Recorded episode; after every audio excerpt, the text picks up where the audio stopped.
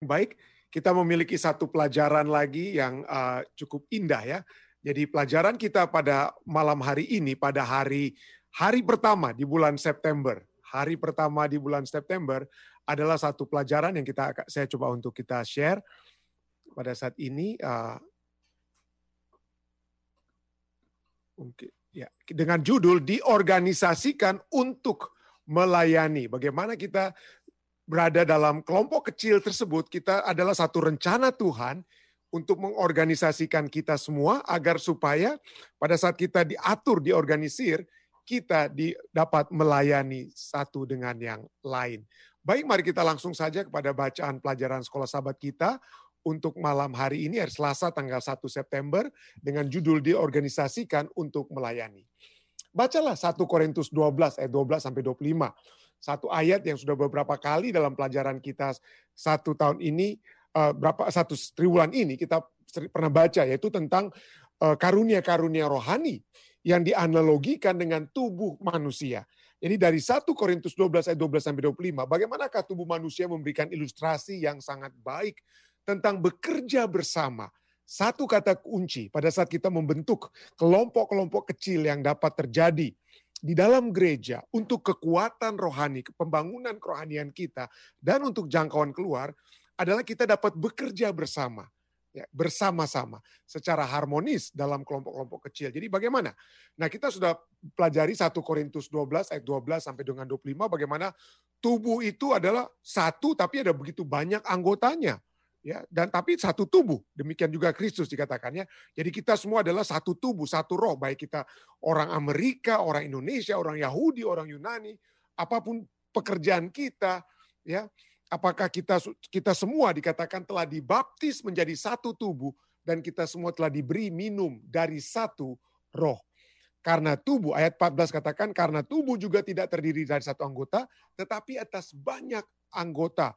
Kaki tidak tidak berkata, oh aku bukan tangan, aku tidak termasuk tubuh. Jadi tidak bisa kita uh, satu satu kaki berkata karena dia bukan tangan, maka dia tidak merupakan bagian dari tubuh. Tidak ya. Telinga juga tidak dapat berkata, oh aku ini bukan mata. Oleh sebab itu aku tidak bukan merupakan bagian dari tubuh itu. Jadi bukan demikian, tapi tubuh itu adalah di mana ada kaki, tangan, mata, telinga, di mana ya. Jadi kalau kita katakan bahwa itu tidak kita bukan merupakan bagian, misalnya bagaimana dia katakan e, kalau seluruh tubuh kita itu adalah mata, di manakah pendengaran? Firman Tuhan katakan, andai kata seluruhnya ada telinga, adalah telinga, di manakah penciuman? Dan lebih lanjut 1 Korintus 12 ayat 12 sampai 25 ayat 18 katakan Allah memberikan kepada kita masing-masing secara khusus ya, secara khusus di dalam tubuh secara khusus telah ditempatkan kita itu seperti yang dikehendaki Allah. Ada banyak anggota tetapi apa? Satu tubuh. Ya. Dan jangan kita langsung melihat ada tubuh yang dianggap lemah atau yang tidak kuat. Tetapi justru dikatakan anggota-anggota tubuh yang nampaknya paling lemah justru yang paling apa? dibutuhkan. Seringkali kita pikir ini yang kuat, ya tangan kita yang paling kuat. Tetapi tangan ini tidak ada gunanya kalau jantung yang yang dianggap lemah itu apa ya? kecil itu tidak apa bergerak tidak tidak ada isu istilahnya kuat di tangan itu ya tapi justru anggota tubuh yang nampaknya paling lemah yang paling dibutuhkan ya dan ayat 23 katakan dan kepada anggota-anggota tubuh yang menurut pemandangan kita kurang terhormat kita berikan penghormatan khusus dan terhadap anggota-anggota yang kita anggap tidak elok kita berikan perhatian yang khusus jadi semua itu apa? Saling membutuhkan. Allah telah menyusun tubuh kita begitu rupa sehingga uh, supaya apa ya? Supaya jangan terjadi perpecahan dalam tubuh. Ayat 25 katakan jangan supaya jangan terjadi perpecahan dalam tubuh, tetapi supaya anggota-anggota yang berbeda itu saling memperhatikan. Inilah semuanya ini saling memperhatikan, saling saling apa ya, menumbuhkan satu dengan lain adalah satu hal yang dapat kita lihat dapat bertumbuh di dalam kelompok kecil.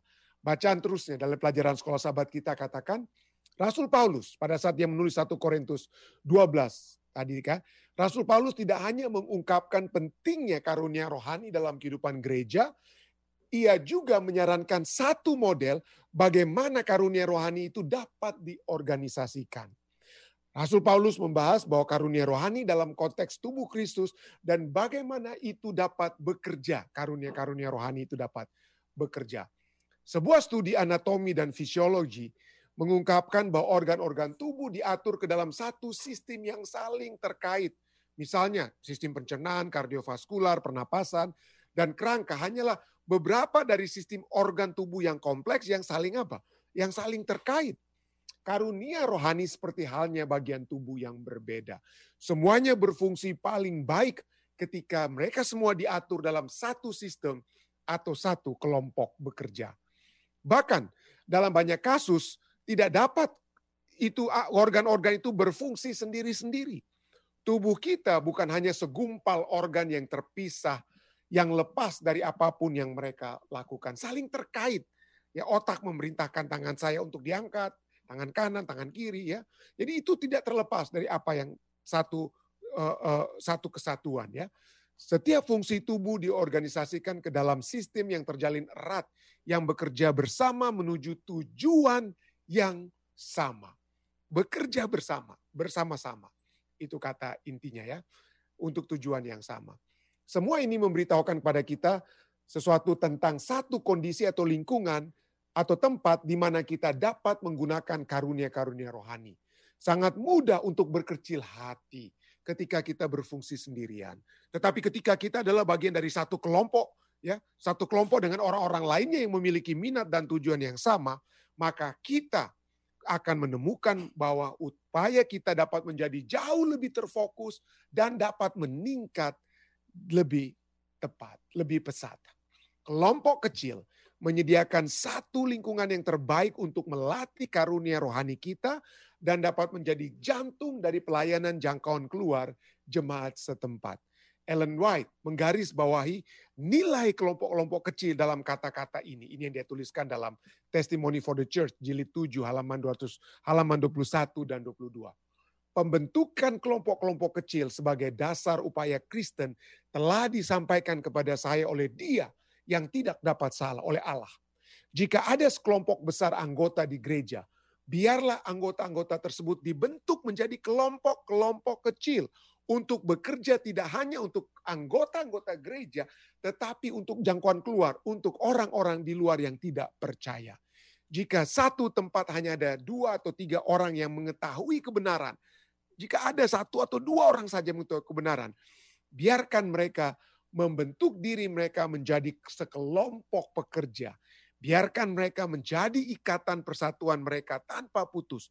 Bersatu dalam kasih dan persatuan, mendorong satu sama lain untuk maju, dan masing-masing mendapatkan keberanian dan kekuatan dari bantuan satu sama lain atau bantuan orang lain. Jadi pelayanan kelompok kecil itu ditahbiskan oleh Allah untuk memungkinkan setiap anggota gereja untuk tumbuh secara rohani, mengalami persekutuan yang hangat, dan memanfaatkan karunia yang diberikan Allah kepada mereka, yang diberikan Allah mereka dalam pelayanan. Renungkanlah pernyataan Ellen White di atas yang tadi kita sudah baca ya. Analisis frase demi frasa demi frasa. Bagaimanakah nasihat ilahi ini dapat diterapkan di dalam gereja Anda? Mari kita lihat kembali kata-kata ya. Jadi pembentukan kelompok kecil itu di, di apa ya? Dibentuk oleh Allah. Jadi kalau ada gereja itu dikatakan harus dibentuk menjadi kelompok kecil yang bekerja untuk bukan hanya anggota gereja, tetapi untuk orang-orang yang tidak percaya. Jangkauan ke dalam dan jangkauan keluar. Inreach dan outreach jika di satu tempat ada dua atau tiga orang yang mengetahui kebenaran. Jadi jangan kita langsung berpikir, oh itu mungkin hanya hanya pendeta saja. Kita sudah pelajari dari malam ke malam satu minggu ini. Bagaimana setiap umat Tuhan yang diberi apa ya diberikan karunia rohani kita bisa melihat di jemaat Vista, ada orang-orang yang tadinya 7 5 tahun lalu mungkin kita tidak pikir dia bisa berkhotbah, tapi dia tiba-tiba bukan tiba-tiba ya, tapi dia bisa kembangkan karunia tersebut. Jadi satu atau dua, dua atau tiga orang yang mengetahui kebenaran, kebenaran biarkan mereka membentuk diri mereka menjadi kelompok pekerja. Dan berikutnya, frase berikutnya katakan, biarkan mereka menjaga ikatan persatuan tanpa tanpa putus. Bersatu dalam kasih dan persatuan. Mendorong satu sama lain. Satu sama lain. Ya. Alkitab khususnya perjanjian baru berisi tentang statement-statement satu sama lain, satu sama lain, one another. Dan nanti kita akan lihat kenapa karena dari satu kesatuan tersebut saling apa ya menolong keterikatan satu dengan lain, maka kita dapat memperoleh keberanian dan kekuatan untuk membangun kerohanian di dalam dan menjangkau orang-orang yang ada di luar. Jadi berdasarkan kutipan tadi dan bacaan kita selama ini, mari kita lihat ada lima prinsip kelompok kecil. Yang pertama, kelompok kecil itu dibentuk oleh Allah. Yang kedua, semua anggota didorong untuk mengambil bahagian dalam kelompok kecil untuk pertumbuhan kerohanian mereka dan untuk jangkauan keluar. Jadi setiap masing-masing kita didorong untuk mengambil bagian. Berikutnya ketiga, kelompok kecil adalah satu sarana di mana setiap anggota jemaat dapat mempraktekkan, mempekerjakan ya, karunia rohani yang Tuhan sudah percayakan. Kepada masing-masing kita telah diberikan lima, tiga, satu. Sekali lagi, tidak ada yang nol. Kepada masing-masing kita diberikan. Apa yang dipercayakan Tuhan sudah apa yang Tuhan ingin untuk kita lakukan sudah diberikan dan diberikan kuasa untuk melakukannya ya. Yang keempat, mempelajari firman Allah dan menumbuhkan persahabatan yang erat adalah elemen pemersatu dari kelompok kecil. Ini kelompok kecil itu adalah bukan untuk kita apa ya uh, ya untuk ngobrol-ngobrol kita ketemu ngobrol-ngobrol fellowship no Pertama-tama adalah untuk apa? Mempelajari firman Tuhan. Dan dari firman Tuhan itu kita mengambil prinsip-prinsip untuk menumbuhkan persahabatan yang erat. Ya, bukan untuk uh, uh, apa ya uh, berkumpul-kumpul untuk makan-makan saja, lalu ngobrol-ngobrol. Nah, tidak, tapi firman Allah itu juga dapat di, menjadi satu kekuatan pemersatu dan persahabatan yang erat. Dan yang kelima, pelayanan di dalam kelompok kecil harus dijalankan untuk saling membangun. Ingat kata yang selalu dituliskan dalam kutipan tadi dan juga seperti saya katakan eh, perjanjian baru berisi dengan apa ya? Untuk saling membangun dan menguatkan satu sama lain, one another dalam suasana kerendahan hati dan apa? Dalam dalam suasana kerendahan hati dan cinta.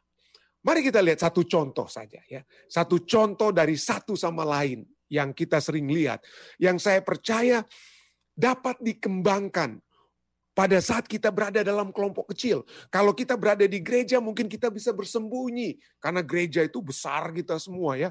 Jadi begitu uh, gereja kita tidak bisa mempraktekkan karunia rohani karena mungkin yang kumpul misalnya kayak di Fisdak ada sekitar minimal 60 70 orang yang setiap sahabat bisa masuk sama-sama. Ada mungkin yang aktif mungkin cuma 10 orang dari 60-70 orang itu. Tapi yang lainnya mungkin ada 10 yang yang mungkin bersembunyi, tidak kelihatan karunia-karunia rohaninya. Tetapi di dalam kelompok kecil, satu sama lain itu dapat apa? Berkembang. Mari kita lihat. Di dalam kitab Efesus, cukup menarik. Efesus 4 dan 5. Hanya dari kitab, ada dua fatsal dari kitab Efesus. Kita melihat ada one another principles. Prinsip-prinsip satu sama lain. Ya, yang dikatakan. Bahasa Inggrisnya lebih bagus ya. Kita bisa lihat ada selalu ada kata one another. Misalnya Efesus 4 ayat 2 itu berbicara tentang one another in toleration, memiliki toleransi satu dengan yang lain. Jadi yang pertama ada enam di sini saya bisa katakan dalam Efesus 4 dan 5. Yang pertama adalah one another in toleration, in, in toleration, bertoleransi. Hendaklah kamu selalu rendah hati, lemah lembut dan sabar tunjukkanlah kasihmu dalam hal saling membantu. Ya, be completely humble and gentle, be patient, bearing with one another in love. Ya, memiliki toleransi. Ya, bearing with one another itu apa ya? Tunjukkanlah kasihmu dalam apa? Saling apa? Saling bertoleransi. Ya, toleransi itu dengan kerendahan hati kita melihat bahwa bukan hanya kita yang benar, tapi mungkin sudut pandang orang tersebut. Mungkin kenapa dia kenapa dia waktu dia bikin uh, uh, status Facebook seakan-akan menyinggung kita. Tapi mungkin kita pada saat kita di gereja mungkin kita cuma bisa lihat dari jauh. Tapi kalau kita berada di kelompok kecil kita, mungkin kita bisa melihat, ah pada saat dia memberikan kesaksian, oh rupanya status Facebooknya itu karena ada masalah dengan keluarganya di Indonesia, bukan karena dia mau serang saya atau menyinggung saya. Jadi pada saat kita berada dalam satu kelompok kecil, ada kesaksian-kesaksian untuk kita doakan, ada yang mengungkapkan masalahnya untuk dapat didoakan. Di situlah kita memiliki kerendahan hati untuk melihat latar belakang orang-orang yang mungkin kita salah mengerti pada saat mereka menulis status mereka di Facebook sepanjang eh, satu dua hari sebelumnya. Kita pada saat itu kita memiliki kerendahan hati, kelemah lembutan, kesabaran, ya bearing with another. Tunjukkan apa? Pengertian. Bearing itu adalah pengertian satu dengan yang lain, toleransi. Jadi yang pertama adalah one another in toleration. Yang kedua adalah one another in communication. One another in communication. Pada saat kita berada di apa ya? Di gereja mungkin yang berkomunikasi itu cuma seperti saya katakan mungkin seorang dengan yang lain. Tetapi pada saat kita berada di kelompok kecil kita dapat lebih berkomunikasi karena mungkin cuma ingat pelajaran sekolah sahabat kita katakan 10 paling banyak 12 orang dalam kelompok kecil. Kita dapat berkata dan pada saat kita berbicara kita karena kita dalam suasana yang dekat apalagi sudah ada toleransi, maka pembicaraan kita adalah pembicaraan yang baik. Pembicaraan yang apa ya? Yang benar. Tidak heran Efesus 4 ayat 25 katakan, karena itu buanglah dusta dan berkatalah benar seorang kepada yang lain, one another. Ya. Speak truth, bicarakanlah hal yang benar. Jangan bicarakan apa? Putting away lying. Buanglah dusta, ya, buanglah dusta. Karena kita adalah sesama anggota ya. Kalau kita mau berdusta, kita pikir aduh tangan akan berdusta kepada kaki. Siapa yang rugi? Kalau istilahnya ya itu itu adalah tangan dan kaki adalah satu kesatuan. Kalau tangan mau berdusta kepada kaki, eh, apa yang kita cium itu berdusta kepada mata kita, maka tidak ada gunanya. Ya, karena kita adalah satu tubuh. Ya. Jadi pada saat kita berada di kelompok kecil, maka komunikasi kita itu adalah komunikasi yang benar dan tidak ada dusta. Ya, karena kita ingin berada dalam satu kesatuan yang saling menguatkan satu dengan yang lain di dalam kelompok kecil. One another in communication. Berikutnya adalah one another in compassion. One another in compassion. Nah, Efesus 4 ayat 32 ini ada dua kata one another. Jadi makanya Efesus 4 ayat 32 saya bagi bagi, dua. A dan B. Yang A-nya itu adalah one another in compassion, in compassion. Ya kasih sayang ya ayat ya, ayat bagian yang pertama dari Efesus 4 ayat 32 katakan tetapi hendaklah kamu ramah seorang terhadap yang lain. Be kind to one another. Tender hearted. Compassion adalah penuh kasih sayang. Memiliki keramahan, kasih mesra. Memiliki kasih mesra dengan yang satu dengan yang lain. Pada saat kita mungkin di gereja, ya 60 orang bertemu. Mungkin kita tidak kasih mesra kita itu mungkin tidak banyak ya. Mungkin halo apa kabar, apa kabar selama satu minggu. Ya cuman mungkin cuma satu dua menit kita ngobrol dengan dengan tidak semua orang. Coba Anda bayangkan, Anda masuk ke gereja. Apa kira-kira Anda memiliki kasih mesra kepada eh, uh, 30 orang di dalam gereja? Mungkin tidak. Tetapi pada saat kita berada di kelompok kecil, maka kasih mesra itu lebih gampang kita salurkan karena tidak banyak orang kita dapat apa? Memiliki apa ya? keramahan, penuh kasih mesra satu dengan yang lain. Tapi bukan hanya itu saja, bukan hanya kasih mesra saja yang kita miliki. Yang berikutnya adalah yang keempat, one another in remission. Remission artinya apa ya? Mengampuni, saling mengampuni. Tadi kita sudah lihat, hendaklah kamu ramah seorang terhadap yang lain, penuh kasih mesra. Dan berikutnya adalah one another in apa? Forgiving. Penuh kasih mesra, satu dengan yang lain, tapi berikutnya saling apa? Mengampuni satu sama lain. Saling mengampuni.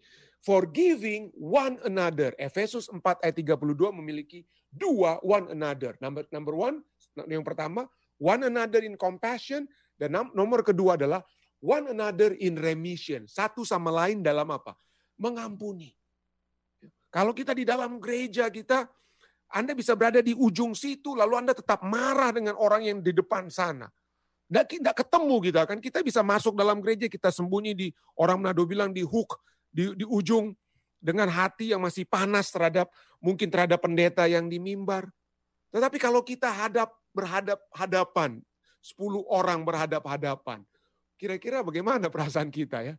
Apalagi kalau kita sudah mengemukakan saling apa dengan firman Tuhan yang melembutkan hati kita, saling mendoakan satu dengan yang lain, pasti pasti hati kita itu akan lumer. Artinya akan meleleh untuk kalau kita tidak apa?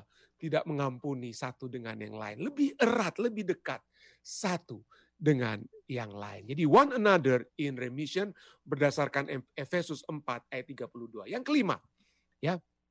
Yang kelima adalah pada saat kita berada di gereja, sering kali kita berbakti itu ya kita bisa saja diam-diam saja.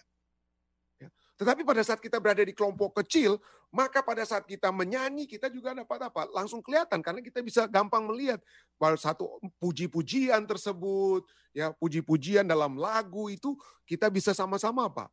Nyanyi bersama-sama lebih gampang, lebih erat kalau cuma 10-12 orang. Efesus 5 ayat 19 katakan, dan berkata-katalah seorang kepada yang lain, speaking to one another, speaking to one another in psalms, dalam Mazmur, kidung puji-pujian dan nyanyian rohani. Bernyanyi dan bersoraklah bagi Tuhan dengan segenap apa? Hati. Jadi dalam dalam perayaan, dalam celebration, memuji Tuhan kita bersama-sama lebih erat di dalam kelompok kecil. Dan yang terakhir, dan yang terakhir adalah berdasarkan Efesus 5 ayat 21, dan rendahkanlah dirimu seorang kepada yang lain. Submit to one another, one another. Rendahkanlah dirimu seorang kepada yang lain di dalam takut akan Kristus. Ya. Di dalam gereja kalau terlalu besar mungkin ya kita kita tidak dapat, kita bisa sembunyikan mungkin ya. Uh, kita, kita tidak bisa kelihatan kalau kita apa, saling mengampuni, saling merendahkan, saling membantu, saling memaafkan. Kita bisa sembunyikan itu di gereja, tapi pada saat kita berada di kelompok-kelompok kecil, maka kita akan sangat kelihatan dan sangat memiliki satu kesempatan yang indah untuk merendahkan diri seorang dengan yang lain. Saya dapat memberikan begitu banyak contoh. Saya memberikan begitu banyak contoh bahwa pada saat kita berbakti dalam kelompok-kelompok kecil, maka kalau di gereja tadinya itu ada ada ini bukan bukan di Fisdak ya, bukan di Fisdak, tapi di gereja-gereja lain saya dapati ya. Pada saat uh, kita memiliki masalah di dalam gereja, dalam gereja kita tidak tidak mau bicara satu dengan yang lain. Tapi pada saat kita berbakti bersama-sama hanya dengan tidak sebanyak seperti orang dalam gereja, yang saya selalu perhatikan dan saya observasi adalah bahwa persahabatan itu lebih gampang, lebih lebih gampang apa? Terjalin pada saat kita duduk muka dengan muka, muka dengan muka di dalam kelompok kecil. Jadi inilah enam prinsip one another Ya, one another in toleration, in communication, in compassion, in remission, in celebration, in submission yang lebih dapat kita peroleh pada saat kita berada di dalam kelompok kecil yang Tuhan sudah Tuhan sendiri sudah dirikan agar supaya kerohanian kita dapat dikembangkan dan jangkauan keluar dapat lebih dikuatkan untuk membawa jiwa-jiwa datang kepada Tuhan. Terima kasih banyak sekali lagi kepada saudara-saudari sekalian yang sudah bergabung. Selamat eh, malam waktu Amerika, selamat pagi waktu Indonesia. Stay safe, stay healthy. Tuhan memberkati kita semua.